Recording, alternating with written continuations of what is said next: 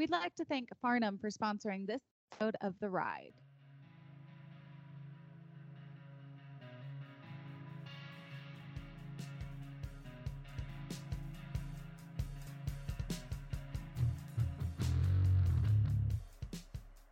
Admit it, bugs suck. They're the last thing you want hanging around your horse and stable. Our friends at Farnam can help rid your barn of those annoying, filthy, disease carrying bad guys.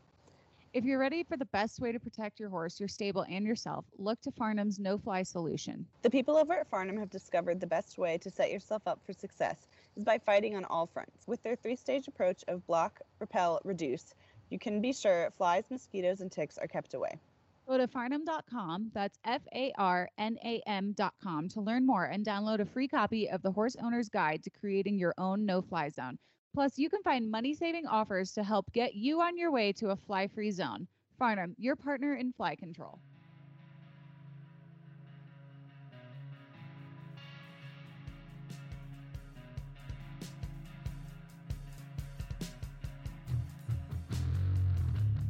Thanks again to Farnam for sponsoring this episode of The Ride. This week we talked to NRCHA professional Erin Taormino.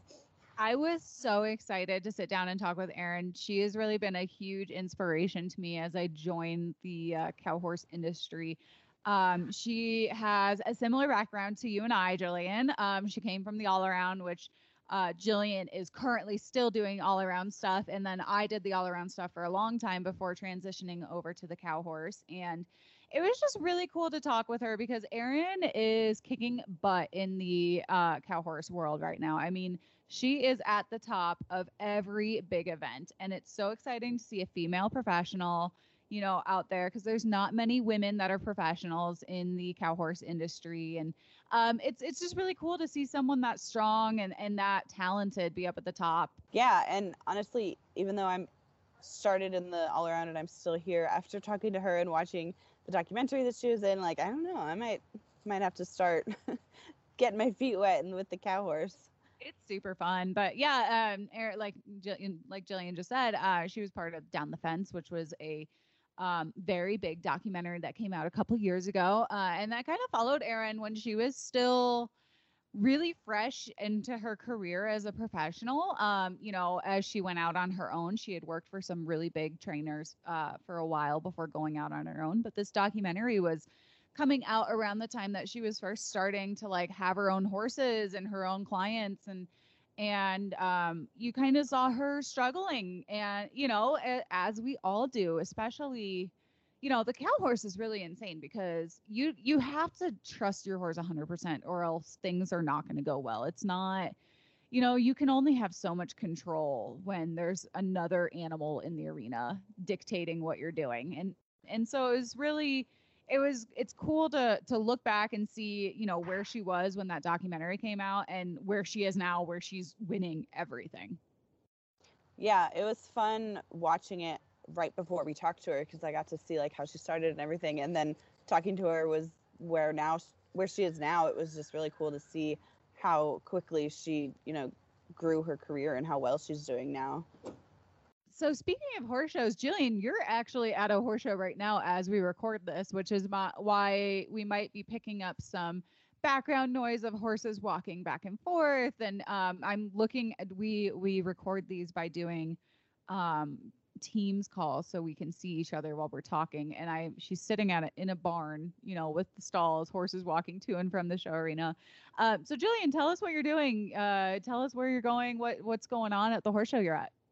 Yeah, I'm at the the Pinto World Championship in Tulsa, Oklahoma, at the Tulsa Expo Center, and today is the first day of showing. Um, so everyone's super excited and kind of getting getting the start of the horse show under their belts, and so many kids are so nervous and everything. But um, it's it's been a, a good horse show so far. I got here on Friday, so we'll be here for about two weeks. So it's always world show season's always exciting there's just something different about getting ready for some of the world shows um, i've been to the pinto world show once um, and it was you know they have so many classes oh my gosh it's crazy i've never seen so many different events at one horse show um, so that was really cool to to kind of uh, get to be around some new stuff. Um, you know, like you said, you guys just got started, but you already had a girl win. So you guys are off to a really great start. Yeah, we did. We um, one of our our youth girls won the 14 through 18 showmanship this morning. So at 7:30. Um, it was a good way good, way, way, to start the horse show. yeah. Uh, well, and um, it's Jillian. It's your sister, right? That's the horse. That is your uh, the trainer, and you just come along for moral support and to help your sister out how you can, and yeah. and do work from a stall. Uh, I do. it's the best job ever, though. I can work from a horse show. You literally can't get better than that. Yeah, it's really normal for you know our job to be we're posted up in arenas, at stalls, in you know living quarters, RVs, hotels. It's it's kind of the perks of working for an equine magazine is that you know going to a horse show is part of the job even though we we have to sit at a computer for 10 hours or whatever but we're still here and a part of it so great. so anyway, um, yeah, Jillian's going to be doing some reporting, I guess, from the Pinto world. She's going to, you know, write some articles, and, eh, you know, talk with some exhibitors that have some really cool stories to tell. Maybe she'll even get a couple people to do some Instagram takeovers so we can kind of see what's going on at the Pinto world. Uh, but yeah, so so be sure to to keep an eye out for for all of Jillian's coverage while she's out there.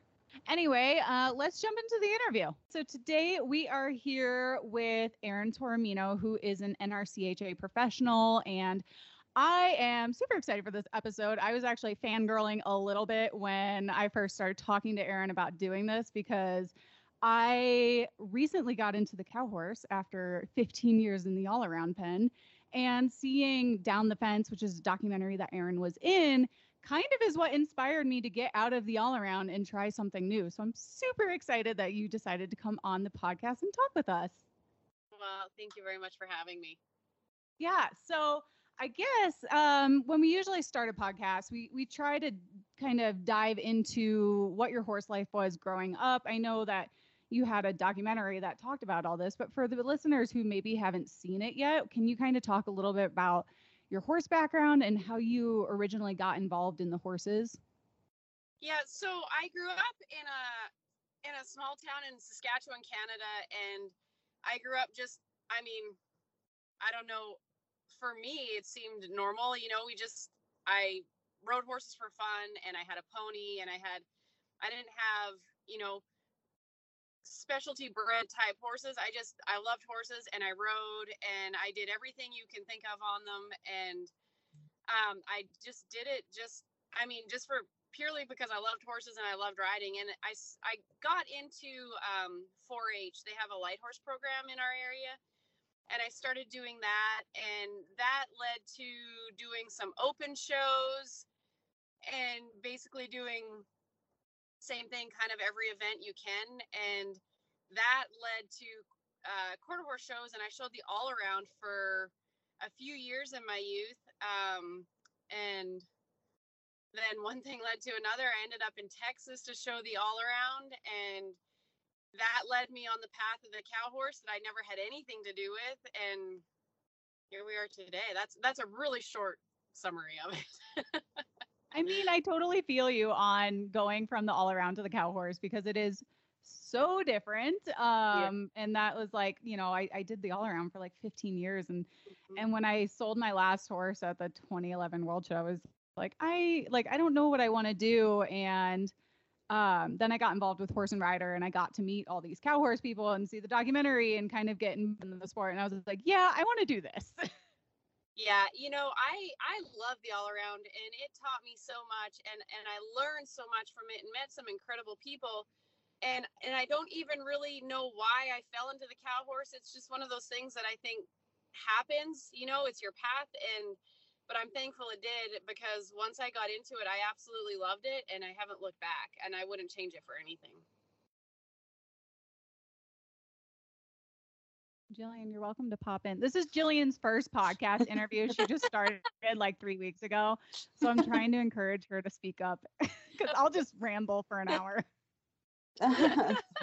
no, I'm I'm from the all around background. That's all I've ever known. So I'm I'm definitely gonna start kind of like branching out and Yep. trying some other stuff because I feel like it's a really good place to get started, and then it's cool to see the people that that go in different directions from there, but the foundation that they have and everything.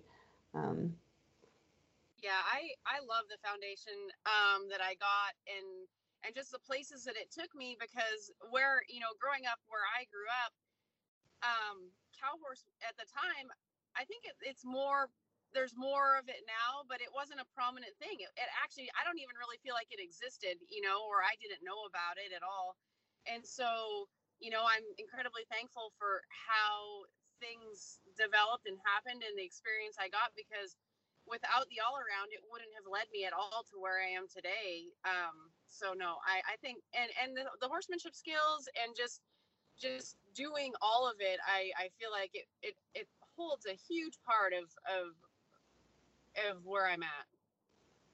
A hundred percent. It's you know, I, I am really thankful for that background, and I think for the first time in my life, the first time I did a lesson, a cow horse lesson, it was for Horse and Rider on Demand, which is our video series, and Brad Barkemeyer was helping me, and he's like, "You need to stop sitting so pretty," and I was like, "This might be the first time in my life I'm told that I'm sitting too pretty." he's like, "You gotta hunker down a little," and I'm just like, "I'm not used to that."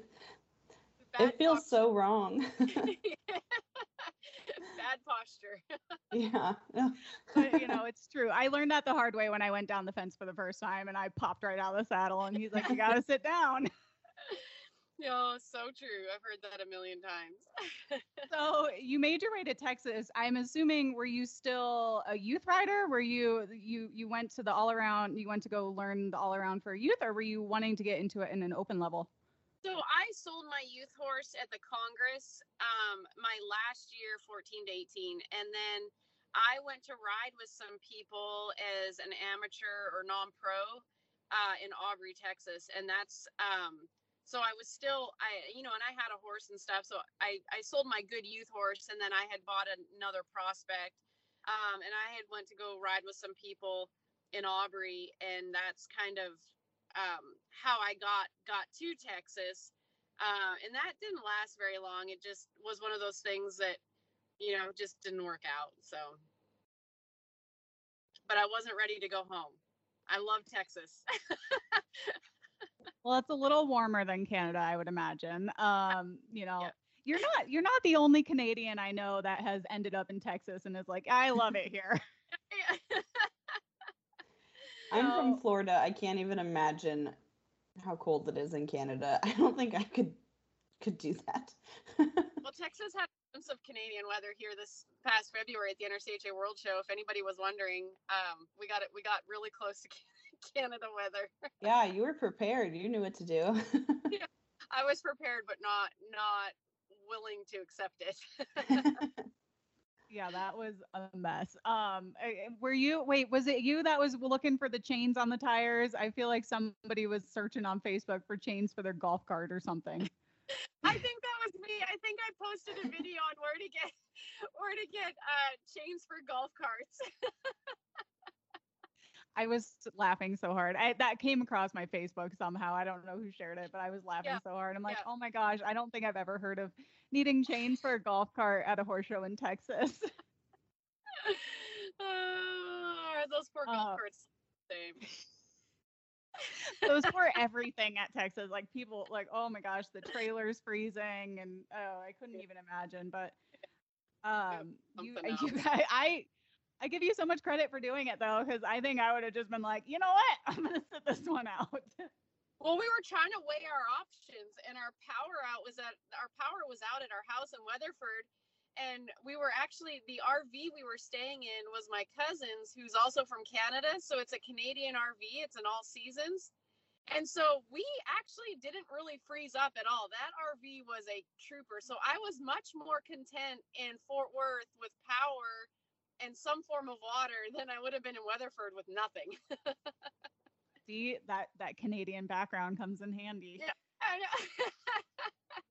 Whether I would have had no clue what to have done. Like I would have had to Google everything. Or I actually moved back to Florida from Texas like a month before those storms came in, and I was really glad that I wasn't there just because I, Yeah. I have no idea. I don't know how to drive in snow. I've never had to. oh, that's funny. Meanwhile, I'm in Colorado. Like it snowed two weeks ago. Oh my gosh. I saw that. I have a, uh, some of my friends from there sent me videos. It was insane. Yeah, it's super fun. Okay, so you end up in Texas and you clearly loved it because you are still there.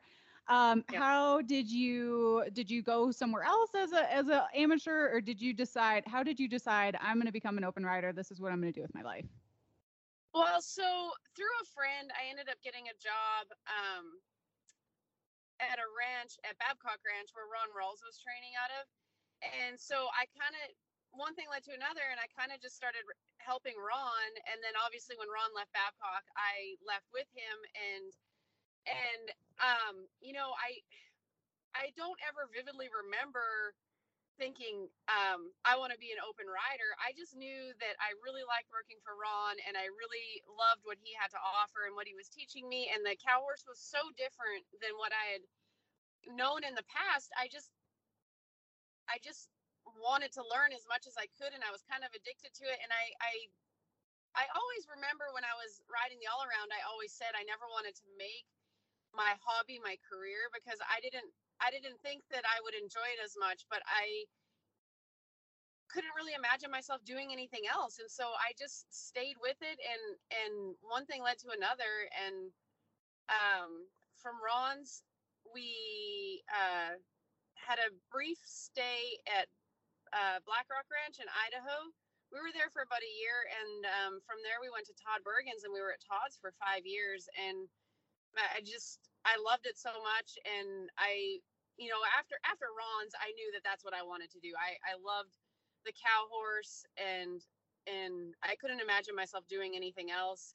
And when we went to work for Todd's, I mean, he taught us so much, and it was just it was just such a great experience that I mean, we were I was committed that far and I was that far into it and I couldn't I just I feel like I'm on kind of on repeat, but I couldn't imagine doing anything else that that's that's where we stayed or that's where I stayed and I knew that that's what I what I really wanted to do. I knew I had a long road ahead of me because I started later in life.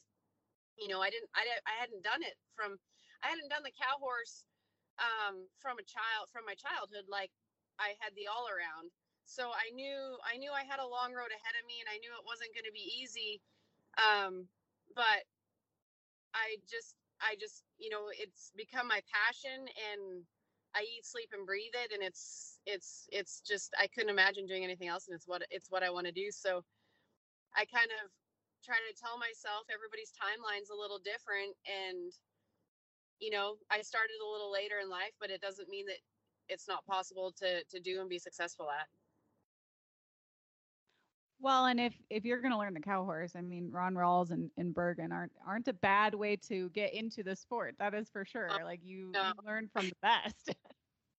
yeah you know and and i tried to keep my eyes and ears open and listen to what people said and you know people always told us that that if you want to do it and you want to do it right you know pick people that you want to learn from that you respect their programs and that you know you have to commit to them. You can't you know i i was told all along you can't learn somebody's program in one or two years you know? It's it's three or four years in of a lot of hard work and you know a lot of you have to be dedicated and good bad or indifferent you have to stick it out because i think the key key to everything is is consistency and and a foundation. And i feel like you know you can always tweak your programs when you leave somewhere to fit you but you have to have a foundation and you have to have consistency. And if you keep if you jump from place to place to place i wholeheartedly don't feel like you can get the consistency within yourself that you need if you go to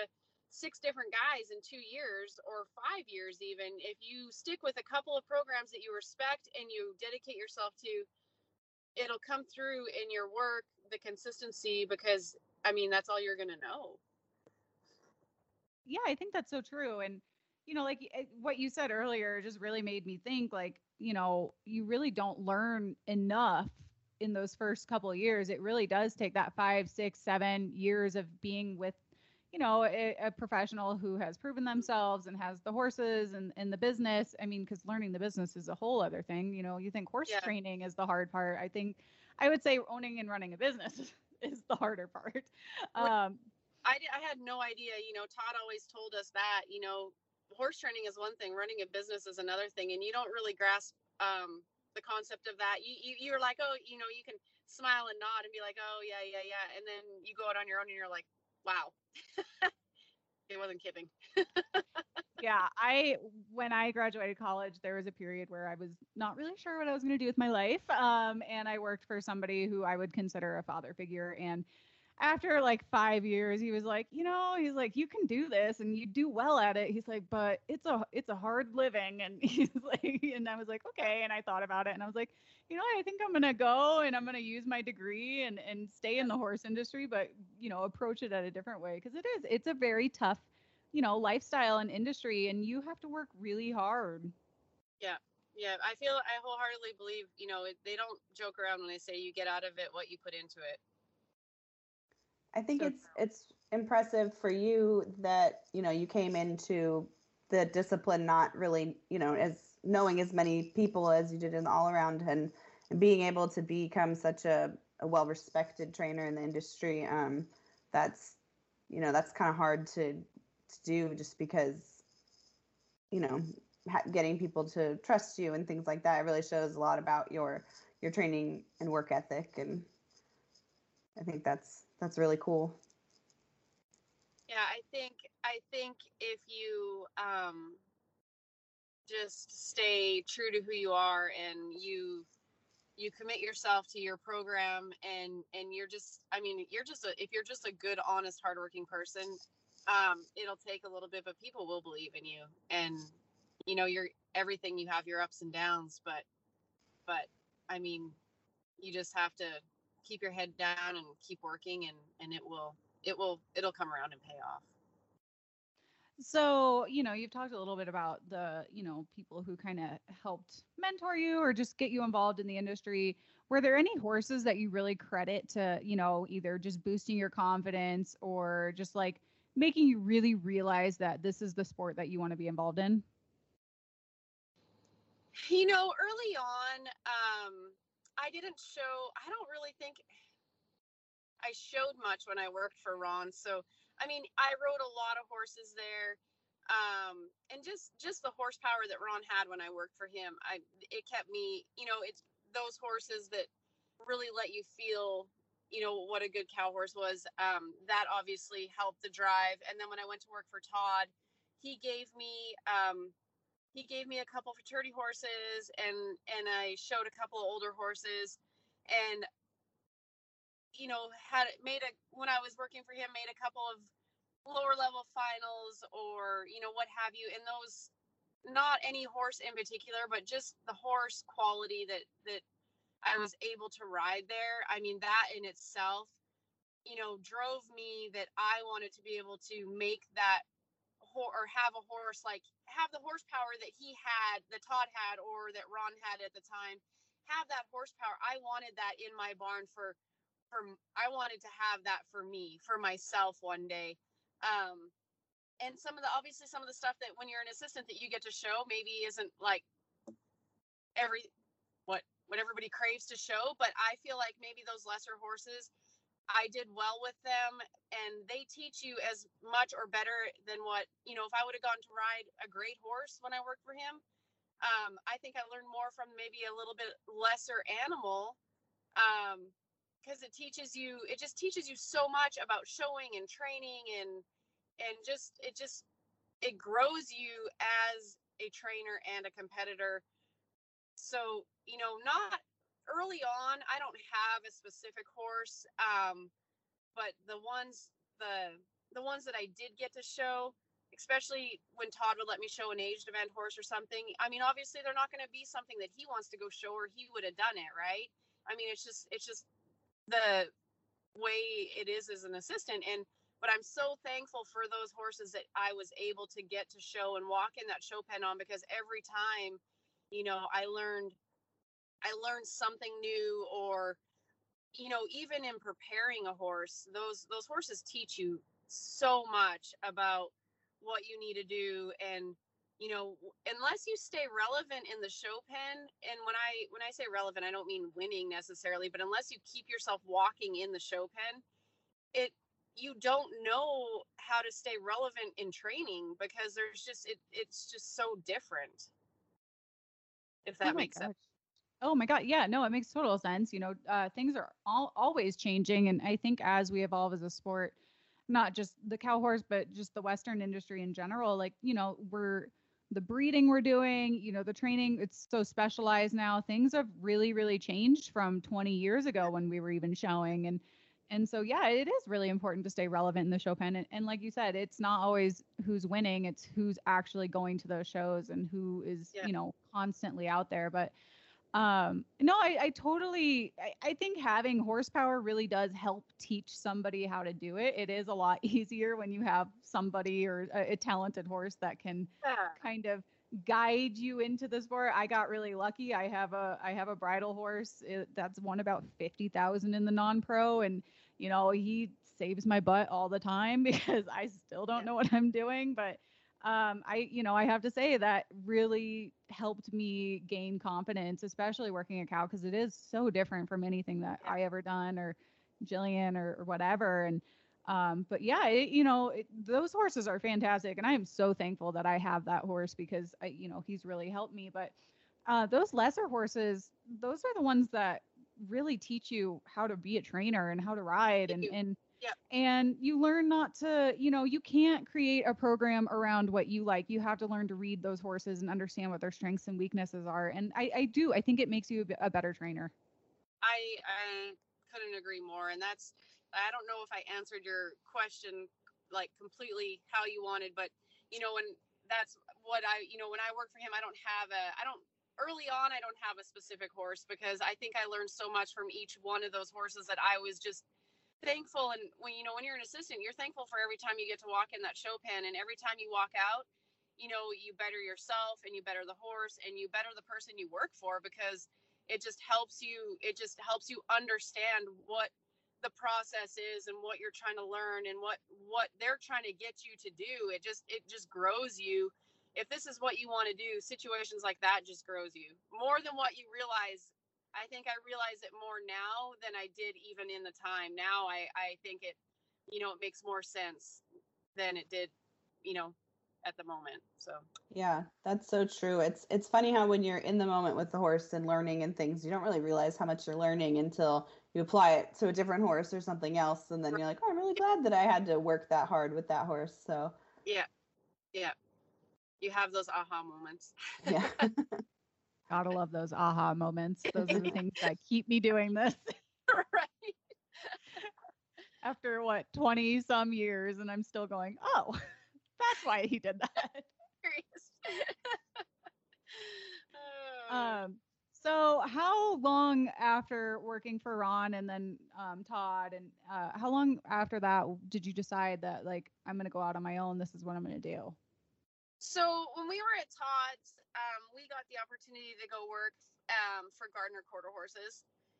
And so, you know, um, I honestly, I didn't, I mean, we were at Todd's for five years and I still didn't feel like I was ready. Um, I hadn't shown as much, you know, as a lot of people in my situation had. And obviously starting later, I, I felt, I just felt really green, really green still to the sport. But at the same time, I knew that the only way I was going to get better and the only way I was going to grow is if I basically took that step or took that leap and and went and worked for somebody where I was going to get to show as much as I wanted or more than I even wanted, you know, and I mean I felt like in a sense too I was maybe throwing myself to the wolves a little bit not necessarily knowing everything I needed to know, but um, so after five years at Todd's, uh, my husband and I went and worked for Gardner Quarter Horses in Ashland, Kansas, and we were there not not that long. I mean, a year and a half, almost two years, I guess.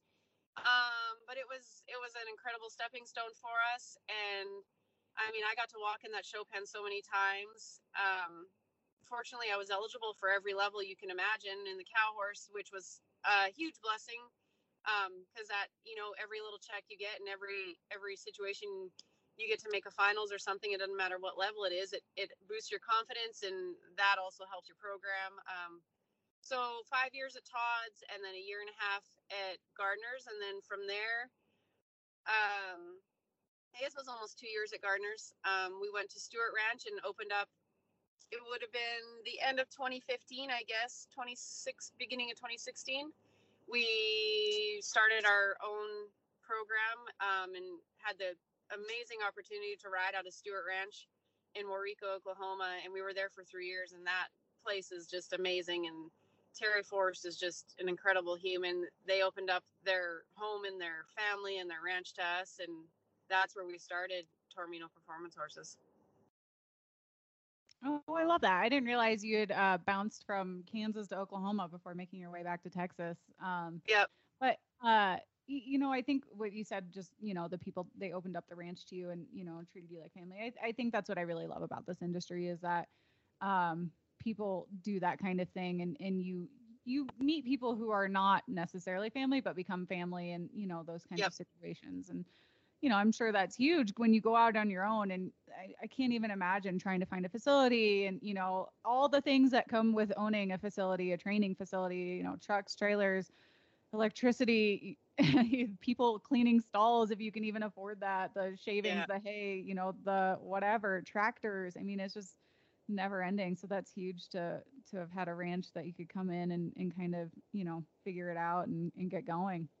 Yeah, it was it was really uh I mean it was really an ideal we couldn't have asked and been more lucky basically to have I mean we walked into a turnkey operation um Terry you know and Robert they they set us up. They they without them we wouldn't have what we have. We walked into a ready to go facility.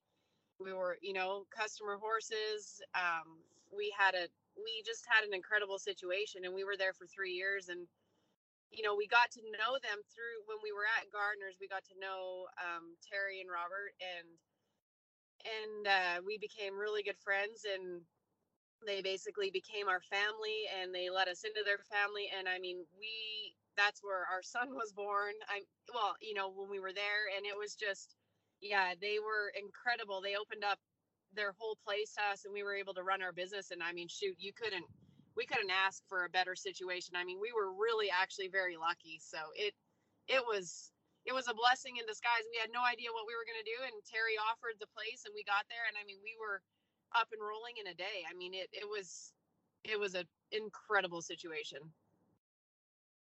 So by the time you went out on your own, were you still feeling like you were green? Did you feel like finally comfortable, like I belong here? This is, you know, I'm I'm part of this. Like, what was that like when you decided to go out on your own? Well, so I'd had a little bit of success at Gardner's. I ended up reserve at the Snafflebit Futurity in 2015 on a horse that Garth and Amanda owned. Um, and so that gave me some confidence that that you know I could possibly do this. You know, and then after that, after that champion, that reserve championship at the Snafflebit, I struggled for a little while um, because I had a lot of early success, and so I maybe didn't necessarily when I left and went out on my own. I had some really nice horses, but I maybe didn't have the horsepower that I needed to compete with all the open guys. And being reserve at the snaffle bit, I knocked myself out of basically every level. So I was an open rider, you know, in a very short time, and so. I, I knew I could do it, but I strugg I had some moments where I struggled. I mean, honestly, I I had nice horses. You know, did I have horses that could always compete with a lot of those open guys that are just incredible and have great horsepower? You know, no. I and and was my program completely finished and solid? Absolutely not. I was still trying to figure out, you know, pieces of it that worked for me and you know to combine all three events and get that consistency uh it was i i struggled for a little while i really did and um but it was it wasn't a bad struggle it was a good struggle. I had an i had amazing clients that stood behind me. Um they just they they were i mean i have nothing but good things to say about them because they stuck with me through through a lot of stuff trying to figure you know trying to find my way and start our business and still figure out your program. And i mean they were just incredible. And i mean it took i think it took two or three years after that before i you know, really got a consistency of where I was confident in training and and I could put all three events together consistently. And I mean I feel like in what we do if you if you ever stop learning then that's where you kind of you know you you can't stop learning. You have to stay relevant and you have to keep you have to keep growing. But um after that 2015 win I I had a moment where it kind of I struggled for a little while trying to trying to really still find my feet and and figure out what worked for me but um, i think it all i think it all worked out and it's it's working out i everything happened for a reason so i'm i'm very thankful I mean, it's clearly working out. You just won what the Stallion Stakes. yeah I mean, that's pretty cool. That- um, yeah. So, so obviously things are working out for you. You've won. I mean, I don't even know what all you've won this year. I feel like I see your name every time I'm on social media. Um, and uh, are you also doing the Run for a Million Cow Horse Invitational? yes we are When did you When did you find that out? Um, so we, well, uh, I guess we were at the SRCHA show in Fort Worth here a couple weeks ago now. Um, I heard a rumor about it and somebody asked if I got an email and I was like, no, nah, I didn't get no email, but I'm terrible at checking my emails clearly. Um, so I finally decided to scroll through my email and there it was. Yeah, I found out. Yeah. Glad I Good was thing you told to checked your email. Note to self, check the email.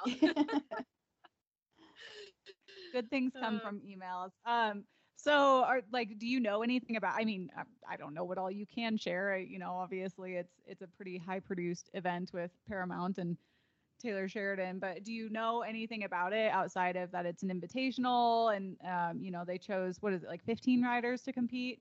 Yeah, they took the top 15 in the NRCHA. Um, and honestly, I don't know that much about it. I know we had to accept the invitation by June 1st, which I made sure I did do that. So You're like yes, yes, yes, yes, yes. check. Um, but as far as much else, I, I did ask a couple of questions, but but I haven't really. I don't know. I don't really know. I know it's in August and um, it's bridle horse deal. So yeah, I'm excited. I think it's going to be so much fun to see the top 15 with finished bridle horses that know what they're doing. Um, I think I might even go just for fun. Like, I don't even want to cover it for the magazine. I just want to go and be a spectator and watch it with my friends. And because I, I, I was the managing editor of the Reiner for a little bit too, so I, I have you know a background in the reining a little bit. I have never shown a reiner, but um, so I enjoy watching the reining and all that, but I was super excited when I saw that the cow horse was going to do an invitational. And I don't know, it could just be because I've like immersed myself in the cow horse in the last two years and I'm just like ready to just go to anything and talk to anybody and do anything. And um, because it's just so much fun. But I, I'm super excited for it. I saw that your name was on it. Um, and yeah, it, it looks like a really good lineup of people. It's going to be a really cool event. yeah, it's a great lineup. I mean, to be amongst those top 15 that that you get invited. I mean, to be in the top 15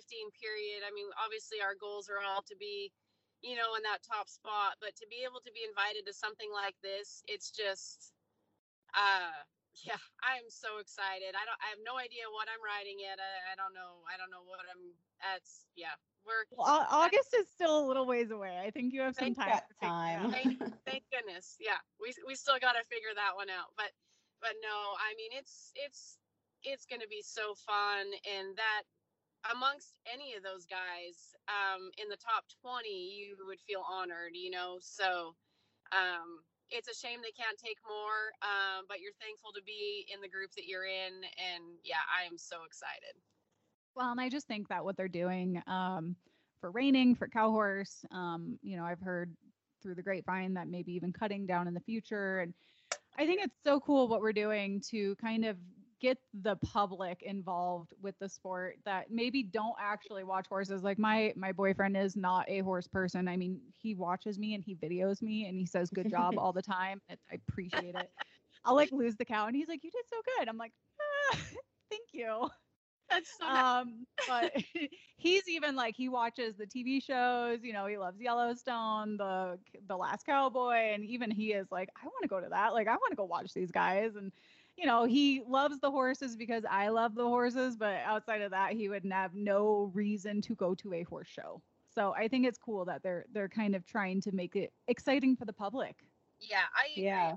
I think it's gonna be I think it's gonna be a lot of fun. I think people are excited about it because you know things are starting to open up and and it's just an event that people can look forward to and it's gonna be an event with you know some amazing you know some of the best reiners and reining horses in in their industry and with the top 15 of the cow horse it's just gonna be it's gonna be very spectator friendly and it should be a lot of fun it's and it's gonna be such great camaraderie between everybody in both events. I just it's I'm very excited for it. I'm looking forward to it. The $150,000 purse also doesn't hurt, but That um, doesn't that that's yeah, no, that sounds nice too.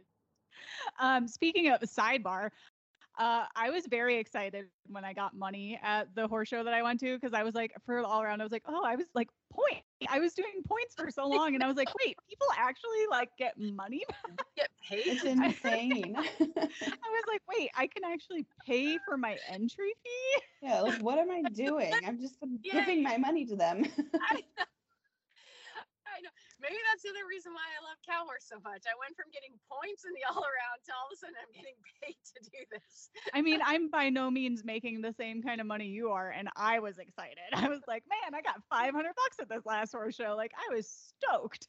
Yeah, you, didn't go home in the hole.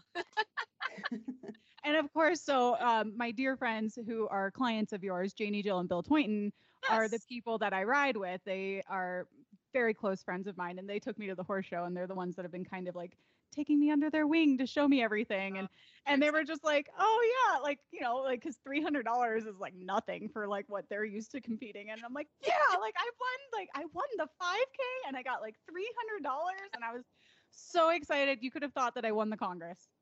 That's awesome. I love it. Yeah, I was very excited when I found out that you could actually win some money and maybe not go home completely, you know, broke, have a little bit of money back. Pay for your hotel or something. I was like, man, yeah, I was like, I covered, First show.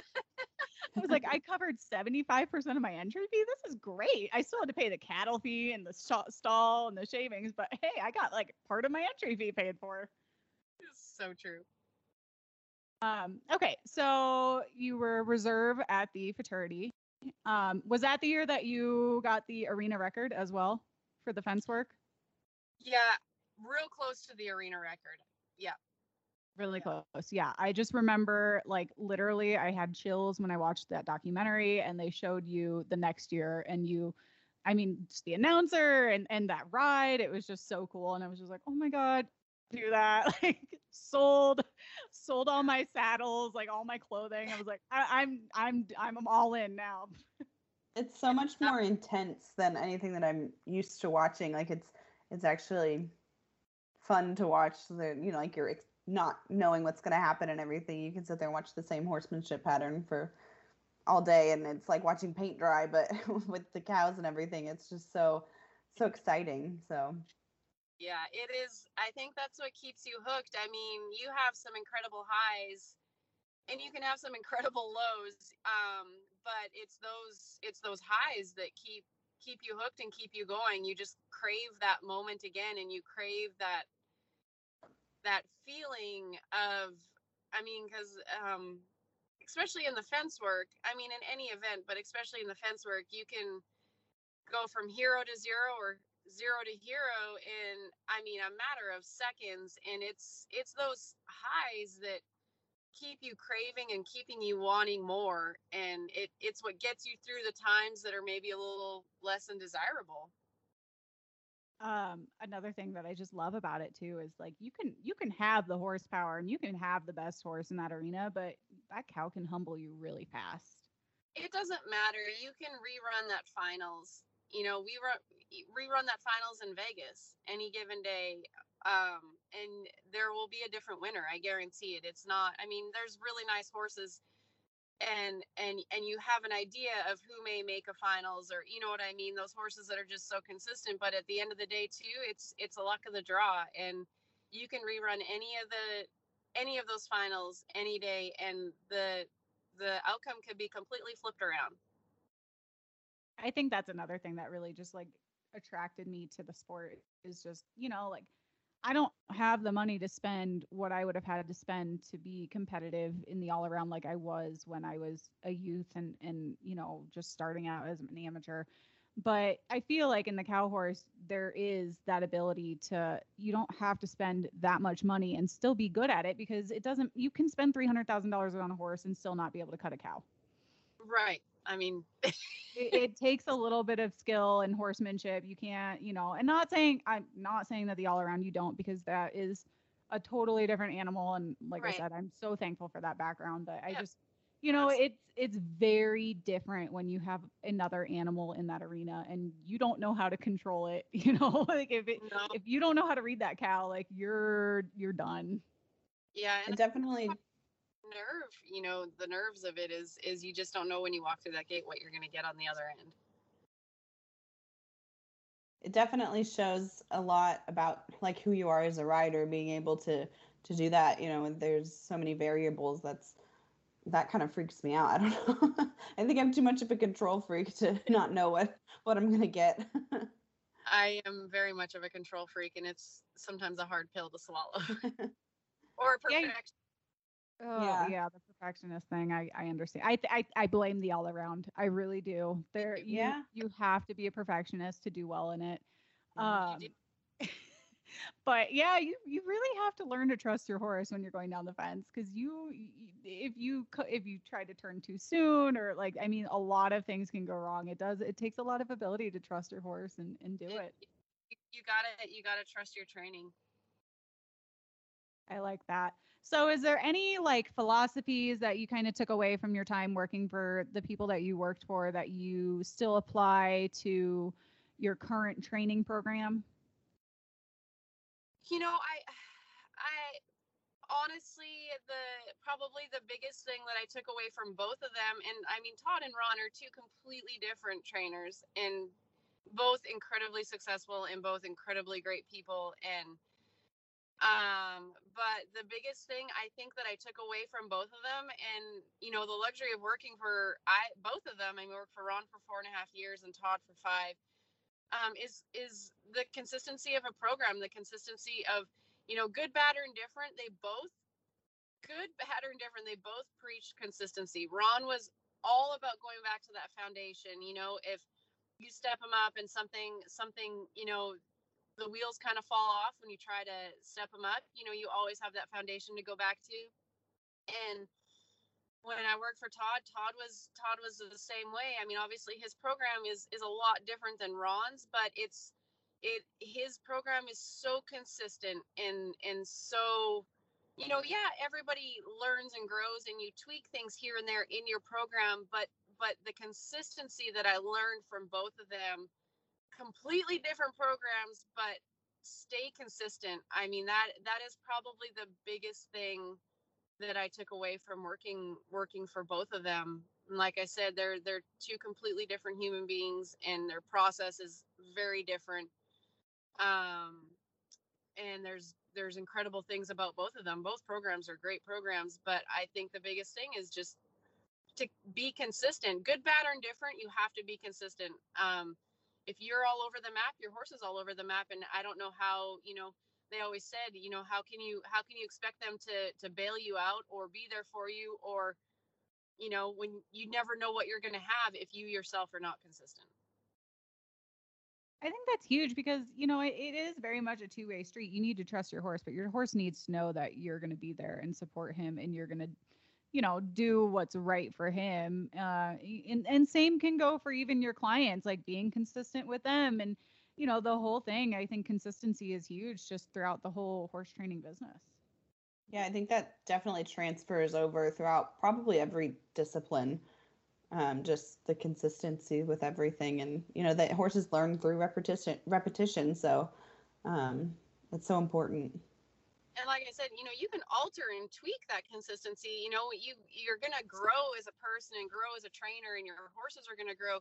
But when you change, you know, and obviously to stay to stay relevant and stay fresh, I mean, you have to change and you have to learn and you have to grow. But it's to be consistent with the foundation and consistent with with how you you know you can alter things slightly but don't alter things every day you know don't change daily you know if you if you tweak a little bit here or there i think that's fine but the biggest thing is at the end of the day you know stay stay very consistent and your horses will come through for you too not to get totally off topic, but that could totally be applied to just a person in general. You know, you can you can tweak things and if you want to change a habit or a lifestyle, like don't Mhm. decide you're gonna wake up all day like the next morning and be like, I'm gonna eat healthy, I'm gonna run a marathon, I'm gonna do this, I'm gonna do that. Like it you can't change everything. You have to have some consistency in your life or you're gonna dr- you're gonna go crazy. Your horse is gonna go crazy.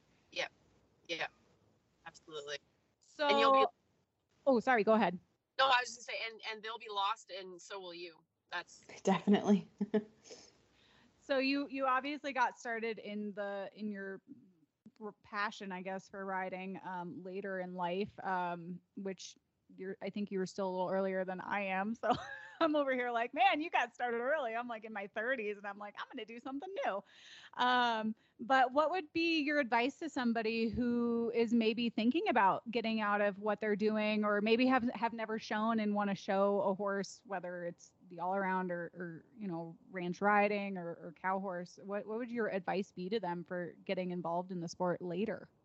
You just you just have to do it and and if it's if it's if you love it it doesn't matter when it doesn't matter when you start. Like i said everybody's timeline is different and nobody nobody's nobody's um what's the word i'm looking for? I guess i guess timeline is the best way to put it. Nobody's timeline is the same. Some people start when they're five years old two years old. Some people start when they're 25 years old or 30 years old. It doesn't matter. If it's what you love and what you want to do it doesn't matter how old you are. I mean, it absolutely doesn't. I mean, I didn't start it until I was, you know, in my early 20s. I mean, and I was against a lot of people that have done it since that's all they know. So it, it, it absolutely doesn't matter if it's what you feel is right and you you love it and you crave it and and you're happy doing it do it it doesn't matter it doesn't matter what the person next to you it doesn't matter when they started it if it's what makes you happy and it's what you want to do then then absolutely do it and the harder you work the more successful you'll be i love it. So true.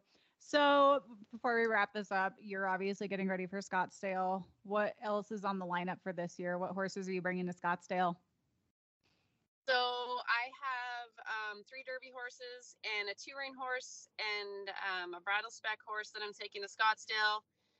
And i'm going to haul some three year olds out there. Um, after scottsdale i think there's a little derby in tennessee that i'm going to take some horses to.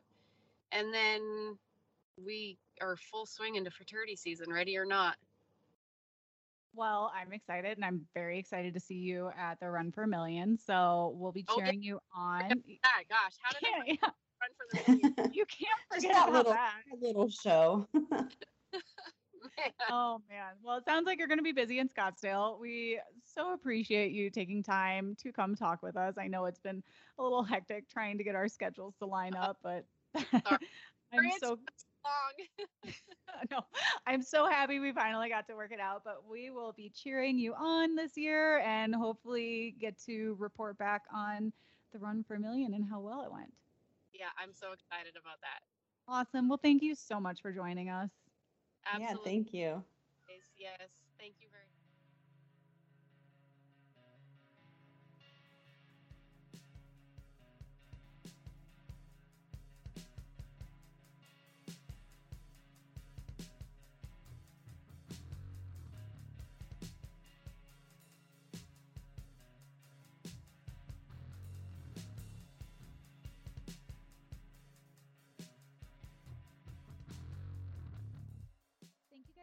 guys for tuning in to the Ride Podcast. We hope you enjoyed this episode, and please be sure to subscribe wherever you listen to podcasts. Follow Horse and Rider Magazine on social media and find us at horseandrider.com. If you guys have any questions or comments, please be sure to hit us up at horse and rider at equinenetwork.com. We want to hear from you guys. And if you like what you're listening to, be sure to leave us a review on iTunes.